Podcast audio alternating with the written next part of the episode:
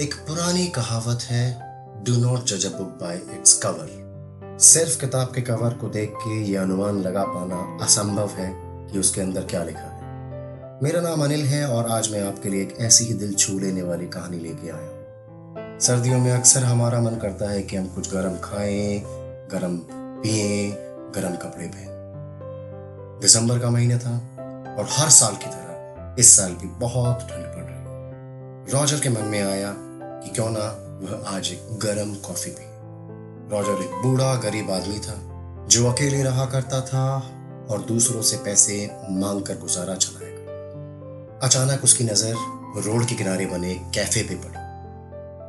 अब रॉजर के मन में आया कि क्यों ना वह अंदर जाके एक गर्मा गर्म कॉफ़ी बड़ी हिम्मत जुटा के रॉजर ने कैफ़े के अंदर कदम रखा। पास खड़े एक वेटर को रिक्वेस्ट करके बुलाया। पहले तो वेटर ने उसे ऊपर से नीचे तक देखा और फिर कड़े स्वर में बोला, क्या चाहिए आपको? इस पर रॉजर फ़ौरन बोला, भैया, क्या आप मेरे लिए एक अच्छी कॉफ़ी ला सकते हैं? कौन सी कॉफ़ी चाहिए तुमको? वेटर बोला।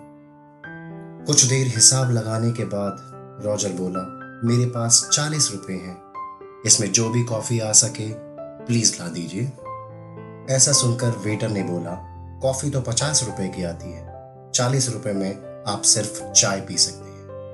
कुछ देर सोचने के बाद रॉजर ने वेटर से एक चाय लाने की रिक्वेस्ट की।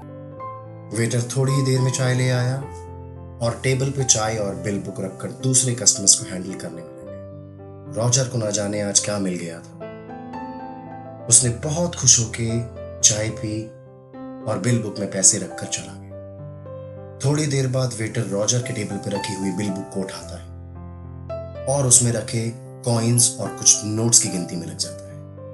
अचानक उसका ध्यान बिल बुक में रखे एक थैंक्स नोट की तरफ़ पड़ता इसमें लिखा था thank you for your wonderful service forty rupees is for the tea and ten rupees is your tip God bless you thanks Roger अगर रॉजर चाहता तो पचास रुपए की कॉफ़ी भी पी सकता था।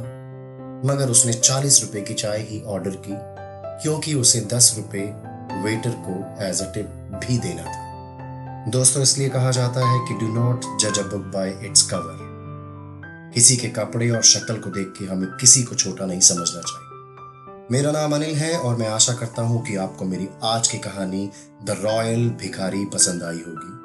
तो ऐसी ही कुछ और मज़ेदार कहानियाँ सुनने के लिए चैनल को सब्सक्राइब करें। मिलते हैं अगली कहानी में।